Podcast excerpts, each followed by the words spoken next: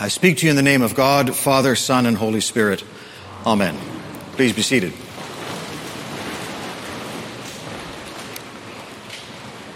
Uh, the text that um, I've been reflecting on this week is uh, Do not think that I came to bring peace to the world, but rather division.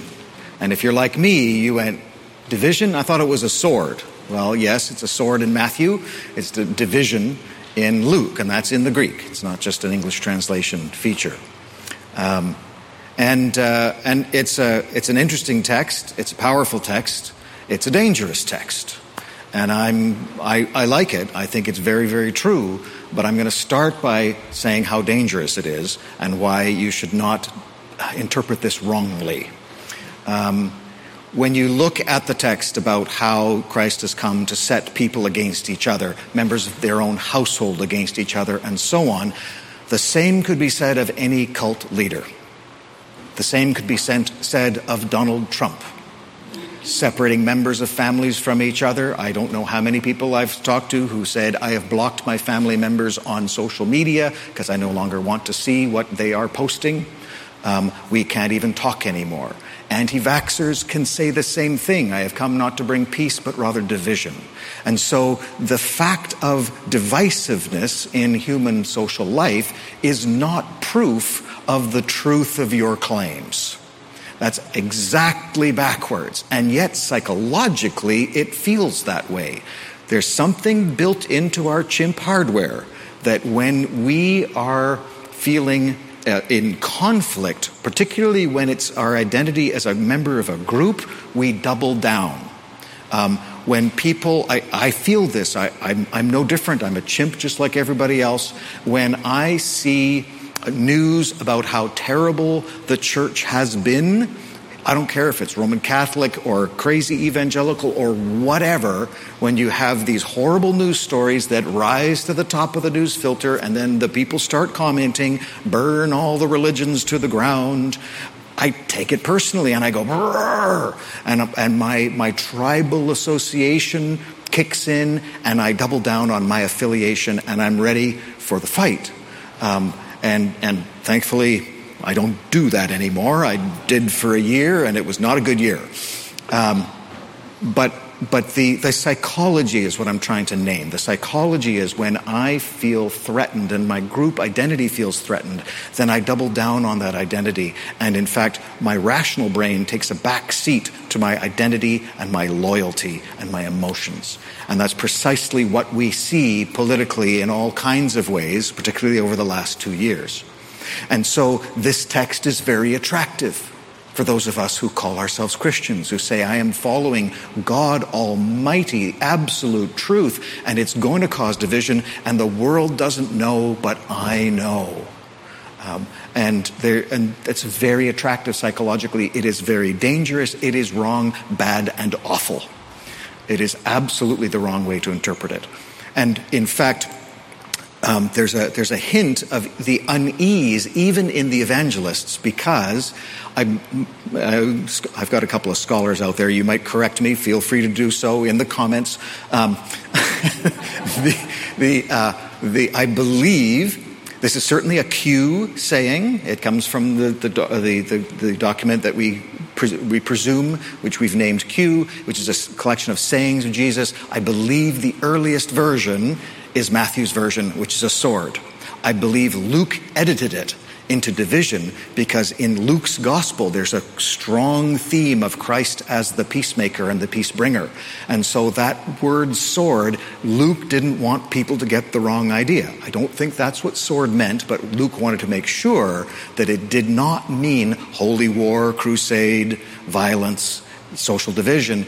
Uh, he, he, he wanted to, or at least, at least warfare, he wanted to say it's going to be division, but he changed the word. So the scholarly point that is open to debate uh, is whether which one came first. But I believe it was Luke that was second, which is the one that we are talking today. And my understanding of why he would do that is precisely because Christ is about peace, and this can be misused to create war, to divide peoples from each other and do violence to each other. Let's not do that says Luke. It's not what it means. So, So, what is the kind of division that we're talking about? And in order to get to that, I need to talk a little bit about peace. And I need to talk about the ancient understanding of peace. And certainly in English, it's a word that captures a lot of things, but it doesn't quite have the resonances uh, that it does in the Greek. And uh, the, the, the sort of plain English meaning of peace is the absence of conflict. When we are at peace, we are not at war. And so if we're not fighting, we are peaceful. Things are peaceable and peaceful. The ancient concept was a bit more fulsome. Peace was associated with plenty, abundance, you know, this uh, great sense of joyfulness. So it was a, it was a, a, an overflowing image, not just the absence of something bad.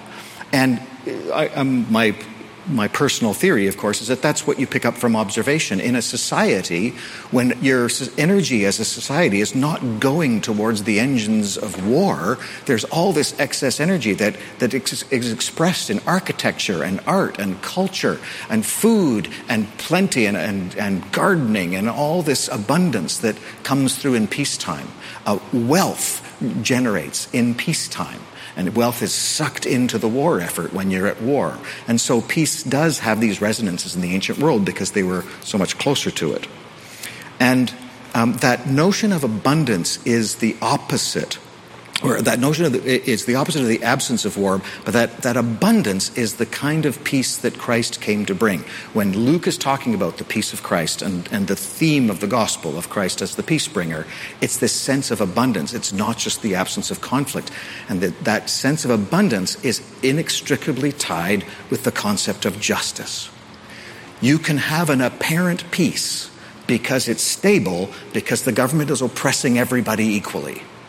And that is peaceful because nobody is rebelling against the government. And so there is peace in the land. However, when it's built on fundamental injustice, the land is not abundant, but it suffers. The people suffer in that system.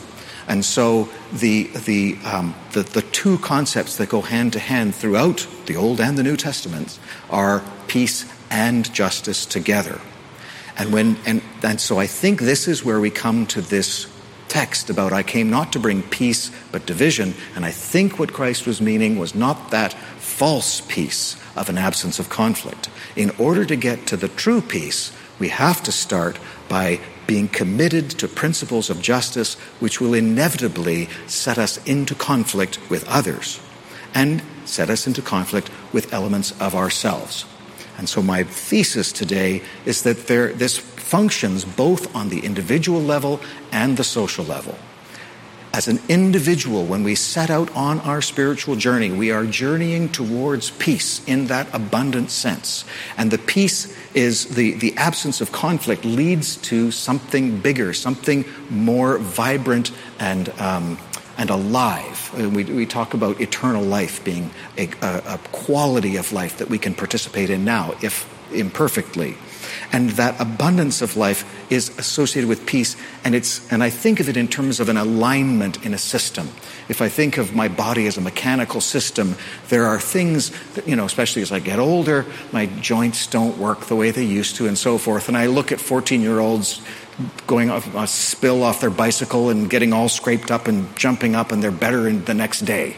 Um, and as I get older, the mechanics of my body are a little more fragile. They don't work as well. And so I'm, I'm, I'm less at peace. My joints are less at peace with each other. I have less vibrancy and so forth. And I think of a machine when it's not properly oiled, it is struggling against itself. And now I come to the point which is when in our spiritual lives, in our emotional and our psychic lives, when we, uh, when we are, there, there's a false peace and a true peace. A false peace is the avoidance of conflict and struggle. And the road to redemption it, it lies by way of struggle with those dark parts of ourselves.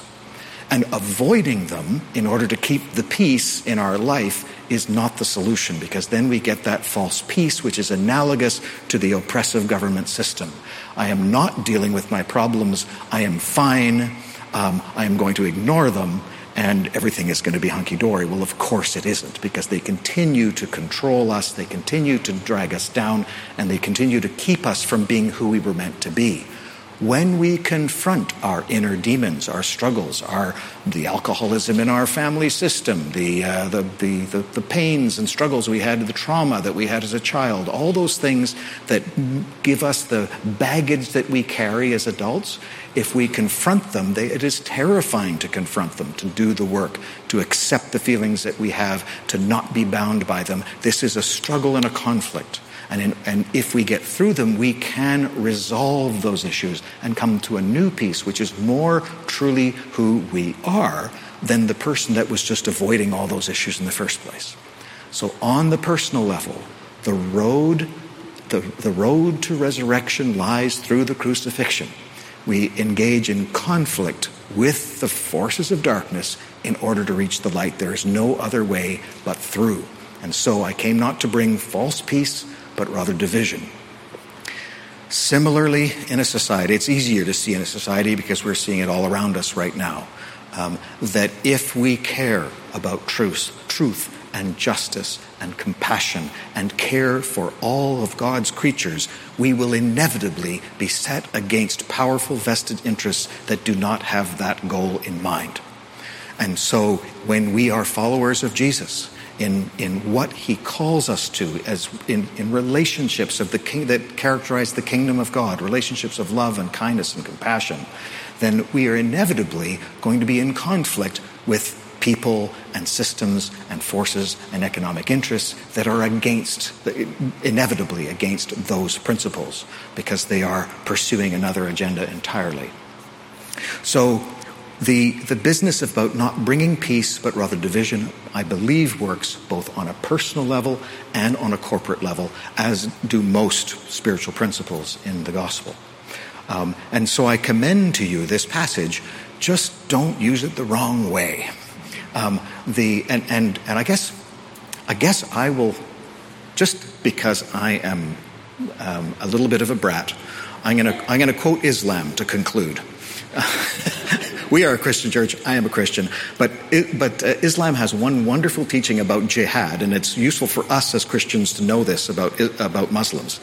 There's the greater jihad and the lesser jihad. And the lesser jihad is the political jihad. It is the struggle for righteousness. And the lesser jihad, when it's understood correctly, is precisely equivalent to Augustine's sense of the just war that sometimes the lesser of evils is to oppose the evil. And that is precisely the sense that is meant by the lesser jihad, where there's no option but to make war because, there's, because peace is false and unjust. The greater jihad is on the inside. The harder war, the more difficult war, the more important war is in your heart. And so, the, the, the, in order to reach the peace that is promised to us, that is open to us by way of Jesus, we have to wage the war against the, the demons of our own nature. And that is a struggle and that is a division. We have to set aside the things that corrupt and destroy us and reject them and put them so that they do not any longer exercise control over us. And this is a spiritual process. It is not just psychological. It involves faith, it involves hope, it involves trust, and it involves prayer, um, in addition to a good therapist. Um, it, it all works together. You need to know what your demons are. Therapy is great for that. But the journey to live with your demons and overcome them and no, lo- no longer let them control you is a spiritual journey. And that is the journey to which all of us are called the greater jihad, the greater struggle, um, more important than the political struggle. Because if we lose the struggle of the heart, then we will be interpreting this passage the wrong way.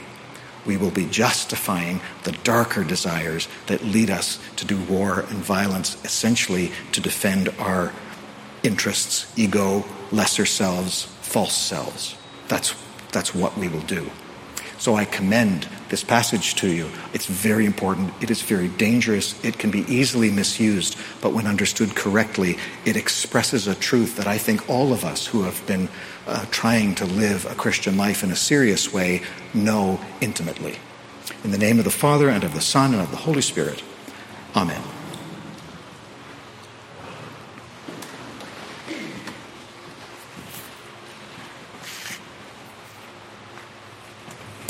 Please stand uh, to affirm our faith.